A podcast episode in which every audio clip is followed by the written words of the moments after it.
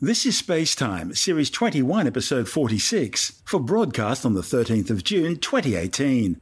Coming up on Space Time, the possible discovery of a potential fourth type of neutrino, meaning the possibility of a long awaited solution to dark matter. And NASA confirms the discovery of ancient organic material on Mars. All that and more coming up on Space Time. Welcome to Space Time with Stuart Gary.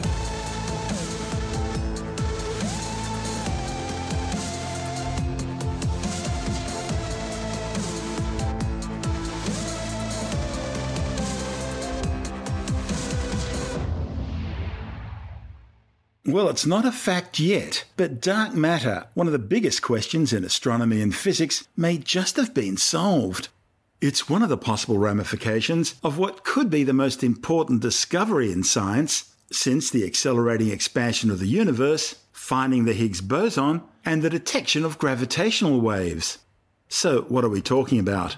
Well, scientists may have just discovered a potential fourth type of neutrino, which could be the hypothetical sterile neutrino particle, considered by many as the particle responsible for dark matter. The findings have appeared in the prepress physics website arXiv.org. What makes these results so significant is that two different teams of scientists using two independent methods have now observed the same effect.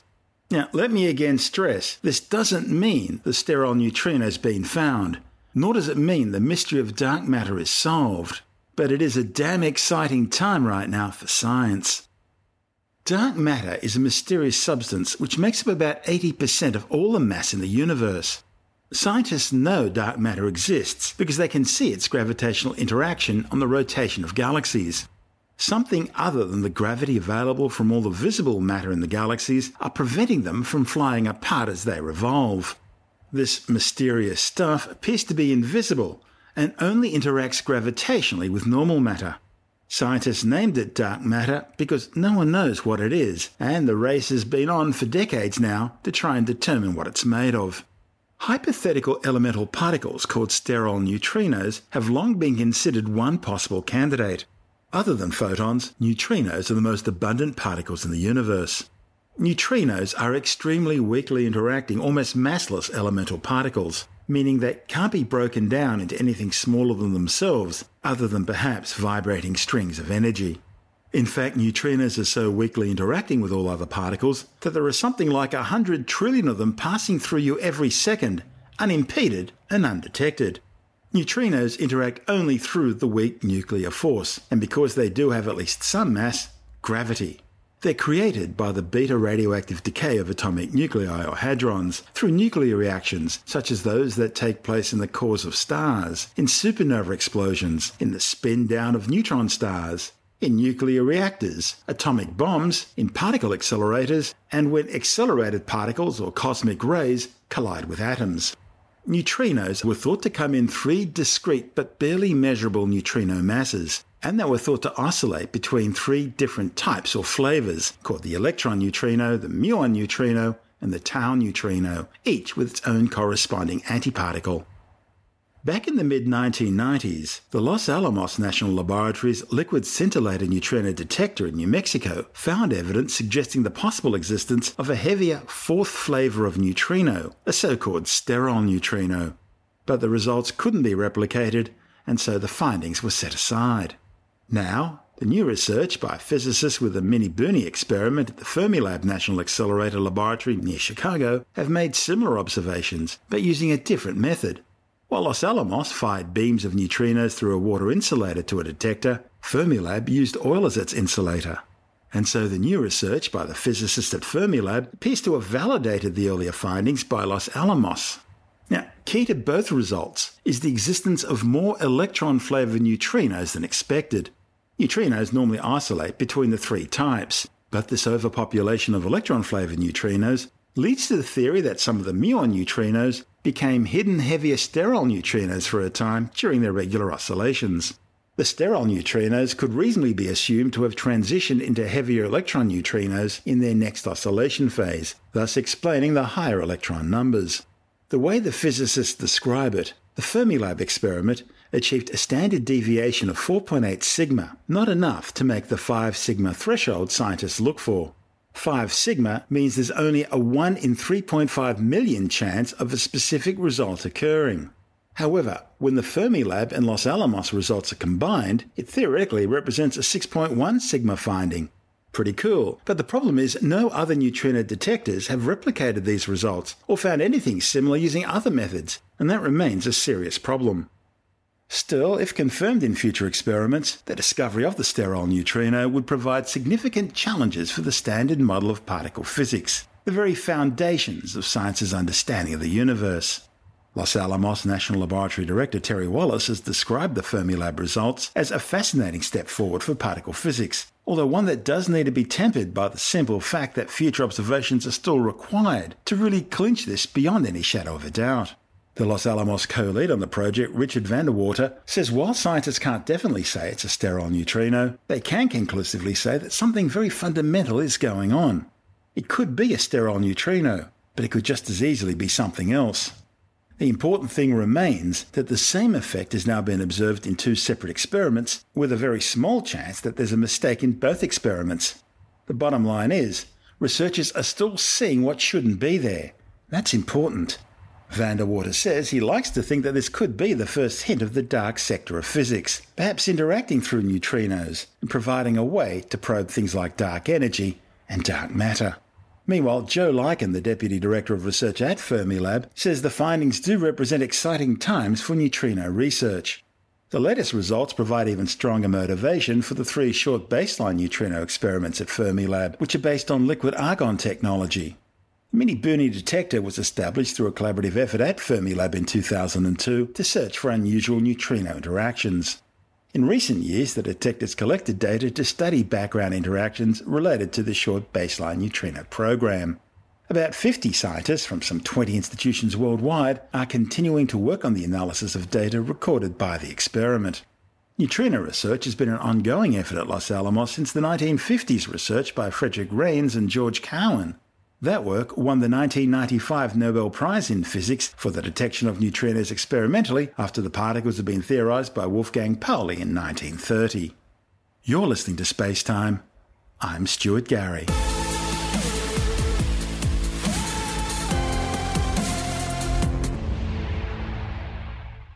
NASA's Curiosity rover has discovered organic molecules in 3 billion year old sedimentary rocks just below the Martian surface. While not evidence of life itself, the new findings provide circumstantial evidence supporting the hypothesis that the red planet could have supported life. Organic molecules are ones containing carbon and hydrogen, may also contain oxygen, nitrogen, and other elements. The lead author of one of the two studies, reported in the journal Science, Jen Eigenbrode from NASA's Goddard Space Flight Center in Greenbelt, Maryland, says Curiosity has not determined the exact source of these organic molecules. Commonly associated with life, organic molecules can also be created through non biological processes and so are not necessarily indicators of life. Of course, today the surface of Mars is an inhospitable freeze dried desert.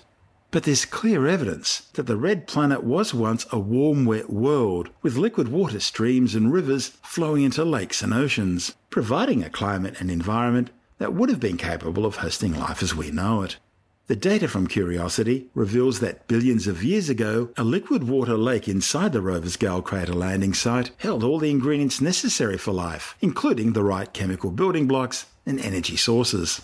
The Martian surface today is exposed to radiation from space, and both that radiation and harsh chemicals can break down organic matter.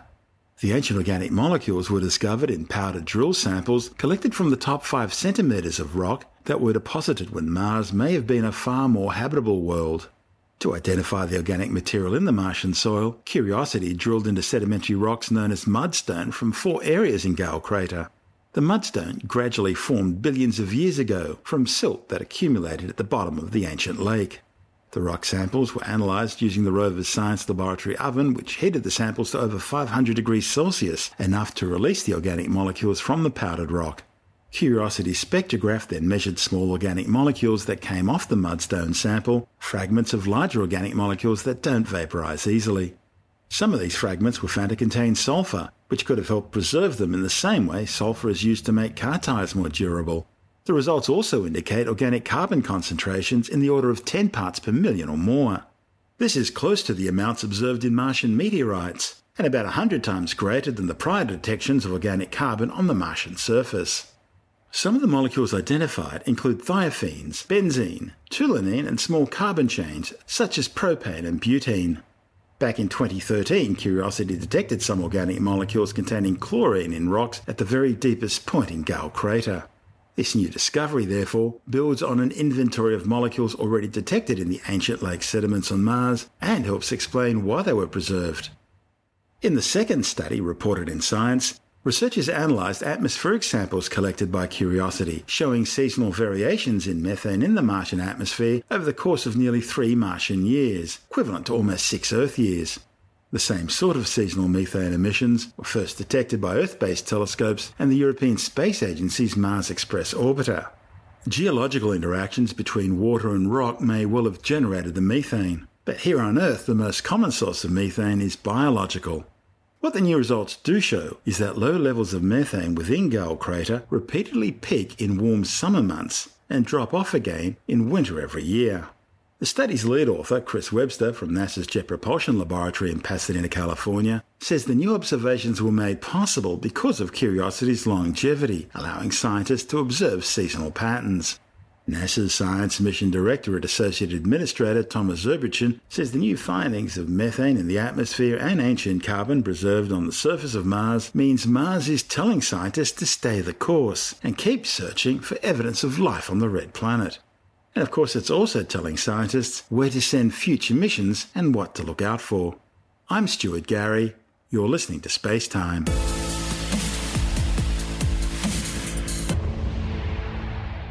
SpaceX has successfully launched NASA's latest twin GRACE satellites to study the ongoing environmental changes as the impacts of global warming continue to worsen. The twin spacecraft of the Gravity Recovery and Climate Experiment Follow On or GRACE FO mission is a joint project by the American Space Agency and the German Research Center for Geosciences. The mission blasted off from Space Launch Complex 4E at the Vandenberg Air Force Base in California aboard a Falcon 9 rocket, sharing the ride to orbit with five Iridium NEXT telecommunications satellites. Flight tanks configured for flight.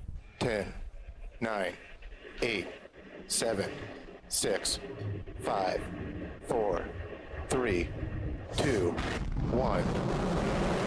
And liftoff of Grace Follow On, continuing the legacy of the Grace mission of tracking the movement of water across our planet. Vehicles pitching downrange. Stage 1 props nominal. GC copies, we'll go.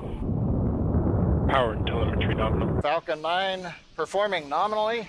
We're currently throttling down the 9 Merlin 1D engines on the first stage, preparing for the period of maximum dynamic pressure and going supersonic. Falcon 9 is supersonic. You heard the call out Falcon 9 is supersonic. We're throttling the Merlin 1D engines back up as we pass through the period of maximum Vehicles dynamic experience pressure. Maximum dynamic pressure. Trajectory looks good for Falcon 9. Falcon 9 continues to track downrange well. Power on the Merlin 1D engines looks good. Avionics power looks good. Back engine chill has begun. The MVAC engine chill call out indicates that we have opened the pre-valve. We're beginning to chill in the upper stage engine in preparation for ignition. Now the sequence of events coming up at T plus 245, we will have main engine cutoff. We'll shut down the nine Merlin engines. The first stage will then separate and we will light the second stage engine. We're throttling down the engines in preparation for MECO. Eco. And back ignition. Stage 1 AFTS. We've had saved. successful shutdown and separation. Second stage engine has lit. Separation of the payload fairing. We have fairing separation confirmed. The trajectory is nominal. The power on the upper stage engine is good. Fairing the separation. separation successfully. Stage 2 is following a nominal trajectory. Everything's going nominal. After their deployment, ground stations acquired signals from both Grace FO spacecraft, and initial telemetry shows the satellites are performing as expected. The Grace FO satellites are spending their first few weeks in space, moving to the separation distance needed to perform their mission. Once they reach this distance of 220 kilometers, the mission will begin an 85 day in orbit checkout phase. Grace mission managers in Darmstadt, Germany will evaluate the instruments and satellite systems and perform calibration and alignment procedures. Then the satellites will begin gathering and processing scientific data. The first science data package is expected to be released in about seven months' time. Over its five year mission, GRACE FO will monitor the movement of mass around the planet, measuring where and how that mass movement changes Earth's gravitational pull. You see, the more mass there is, the more gravity that generates. GRACE FO continues the work and the US German partnership of the original GRACE mission, which operated from 2002 to 2017. For 15 years, Grace's monthly maps of regional gravity variations has provided new insights into how the Earth system is functioning and responding to changes in climate brought about by global warming. Grace was the first mission to measure the amount of ice being lost from the Greenland and Antarctic ice caps. The mission improved science's understanding of the processes involved for sea level rise and ocean circulation. It provided fresh insights into where global groundwater resources are shrinking or growing. It showed where dry soils are contributing to drought and monitored physical changes in the solid Earth, such as those caused by earthquakes. The Australian National University developed the software to analyse the data from the GRACE FO mission to estimate the melting polar ice sheets, increases in ocean mass, and hydrological cycles across Australia and the rest of the planet. Knowing how fast the ice sheets of Greenland and Antarctica are melting is crucial for assessing the impacts of climate change. As well as the global picture, closer to home, the twin probes will also make precision measurements of how groundwater is changing in the Murray Darling Basin from one month to the next. GRACE FO project scientist Frank Webb from NASA's Jet Propulsion Laboratory in Pasadena, California, says that to understand changes taking place in the climate system, scientists need data records several decades long. Extending the data record from GRACE through GRACE FO will allow scientists to better distinguish short term variability from longer term trends. The GRACE FO satellites are flying at an altitude of about 490 kilometres, travelling at about 7.5 kilometres per second in a near polar orbit, circling the Earth every 90 minutes. The probes are flying at a set distance exactly 220 kilometres apart, using advanced lasers to continually measure their separation to within the width of a human red blood cell.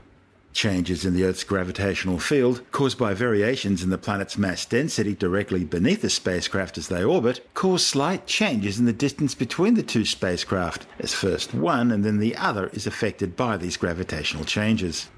Scientists from the Australian National University also helped design the new laser measurement instruments used on GRACE FO. The ANU's Professor Daniel Shaddock says GRACE FO is the first mission to use lasers between spacecraft to determine their exact separation distance. He says the new lasers provide an improvement in measurement by a factor of 20. The original GRACE mission used a microwave ranging instrument to perform the, the primary gravity measurement, which is basically how far apart are the satellites and how do they wobble relative to each other as they pass over the Earth's surface. And that's pretty accurate. That's accurate down to about 10 microns or so in terms of measuring changes of the separation of the spacecraft. We really want to do better than that. There's a lot of really interesting stuff that's happened with laser uh, metrology, laser distance measuring in the last uh, 10 or 20 years. So that was something that JPL took the opportunity to put on board with uh, launching this follow-on mission, Grace follow-on, to hopefully improve the measurement that we're making of the Earth's gravity. And it looks like you've improved those measurements by a factor of 20. Yeah, that's right. So that's the goal is sort of to do 20, but I think we can probably do even a little bit better than that. And the reason that we can do better than that is because there's been literally decades of investment in laser metrology for a completely different purpose, and that's for measuring gravitational waves. In fact, the Nobel Prize in Physics was awarded just a few months ago for the detection of gravitational waves by the LIGO project. And there's been plans for a long time to put the same technology up into space to measure gravitational waves from distant black holes colliding and other interesting sources in the universe. Yeah, there's been a test with that called LISA Pathfinder, which seems to have gone reasonably well. Yeah, that's right. So LISA Pathfinder was the test mission that would test some of the laser technology that would be used for LISA the main mission, which is hopefully going to launch in around 10 to 15 years. LISA Pathfinder tested all of the interferometry within a spacecraft, and LISA will basically perform a measurement of the distance between spacecraft, very similar to GRACE Follow On. For LISA, it has to measure changes in separation of spacecraft that are 5 million kilometers apart down to around 10 picometers, so a millionth of a millionth of a meter. And so when Grace came along and said, hey, we, would like to measure the change in separation between spacecraft that are 200 kilometers apart, and we only need 20 nanometers, that seemed a piece of cake at the time. Um, I mean, really, it's a very challenging measurement, but it's because of the investment, all the expertise that have been built up for gravitational wave detection that we could take that technology. And in fact, most of the people who developed that technology came and worked on the GRACE follow-on mission, either at JPL or in Germany or in Australia. How does that help? You're trying to determine differences in, in mass and gravity of different parts of the planet. So basically, the way that it works is you imagine you just had one spacecraft uh, up in orbit around the Earth, and it's in a polar orbit, so it's going around from North Pole and South Pole and back again. And then you can think of the Earth as sort of slowly rotating underneath it. So every 90 minutes, the spacecraft go around and they come back over a different area of the Earth. Now, if there's an, an area with higher mass concentration, then the spacecraft actually speeds up very slightly uh, until it passes the mass and it starts to be pulled back and slows down a little bit. And the first Geodesy missions actually just put one spacecraft up. One of them looked like a, a golf ball with a whole bunch of retroflectors on it and they used to hit it with laser beams from the ground to figure out exactly where it was. The problem with hitting it from the ground is that as laser beams go through the atmosphere, there's a whole range of effects which corrupt that measurement, which means you can only get sort of millimeter accuracy of where that spacecraft is. By putting up a second spacecraft that's a 220 kilometers behind it, we can now make this differential measurement with no atmosphere in between. So even though the gravity signal is somewhat common to both of those spacecraft, our ability to make the measurement improves so drastically that the measurement turns out to give us much more information about gravity. Because there's different types of material that the spacecraft are flying over, those different types of materials have different densities, consequently different masses, and that means different gravity. Exactly. So if you look at one of the geoids that comes out of the GRACE measurement data, so the geoid is basically a map of the gravitational potential of the Earth if the Earth was a perfect sphere, the geoid would be very, very boring. It would be a sphere itself. But because we have mountains and valleys and water and rock that all have different densities and therefore different gravity signals, it turns out to be quite a lumpy thing. Now, the GRACE measurement uh, is very, very good at measuring mountains and valleys and these sort of static effects. But the thing that it's really, really good at is measuring changes in that gravity signal from one month to the next. And as you can imagine, not really much changes on the Earth from one month to the next. Mountains don't move the ocean's still basically where it was. And so the only thing that really moves from one month to the next you know, on a large scale mass transport is water. And so GRACE is really a, a, hydrology mission that tells us about how water moves around the surface of the Earth. And this is really useful for producing maps of the melting of polar ice in Antarctica or in Greenland. One of the things that Australia is particularly interested in is it can measure groundwater. It can measure water below the surface of the Earth without having to go out and make an in situ measurement or drill wells or anything like that, which for a sparsely populated country like Australia, that's also one of the driest continents, turns out to be very, very useful, knowing how much we can irrigate where water is being lost from our system. So that's good for both the Murray Darling Basin and also the Great Artesian Basin as well, I guess. Exactly, exactly. And so the, the level of changes in water that GRACE can detect, it can detect very, very small changes in the height of the water table. But one of the challenges is to get better spatial resolution. So GRACE, as it passes over an area, can basically tell if there's been a gain or loss of water by only a few millimeters if it was 600 meters in diameter. So imagine a hockey puck of water, a few millimeters high, but 600 kilometers wide. If that disappeared, Grace could see it. So that's one of the challenges going forward with these types of missions is how do we get better and better spatial resolution on the surface of the Earth so that we, instead of seeing just Murray-Darling Basin, we can eventually, eventually go down to, to much smaller areas, which will be really very useful for water accounting. So that's one of the challenges that these geodesy missions have going forward. Climate change and global warming, that's changing the uh, water balance around the entire planet, isn't it? Exactly. And and water turns out to be one of the very early indicators of climate change. So it's a very a very important litmus test to to uh, to get this data and analyze this data.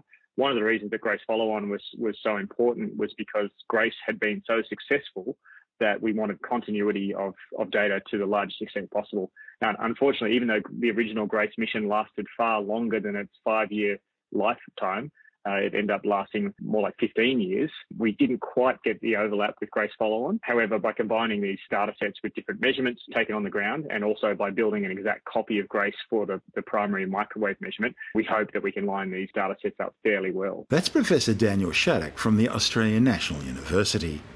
And this is Space Time. I'm Stuart Gary.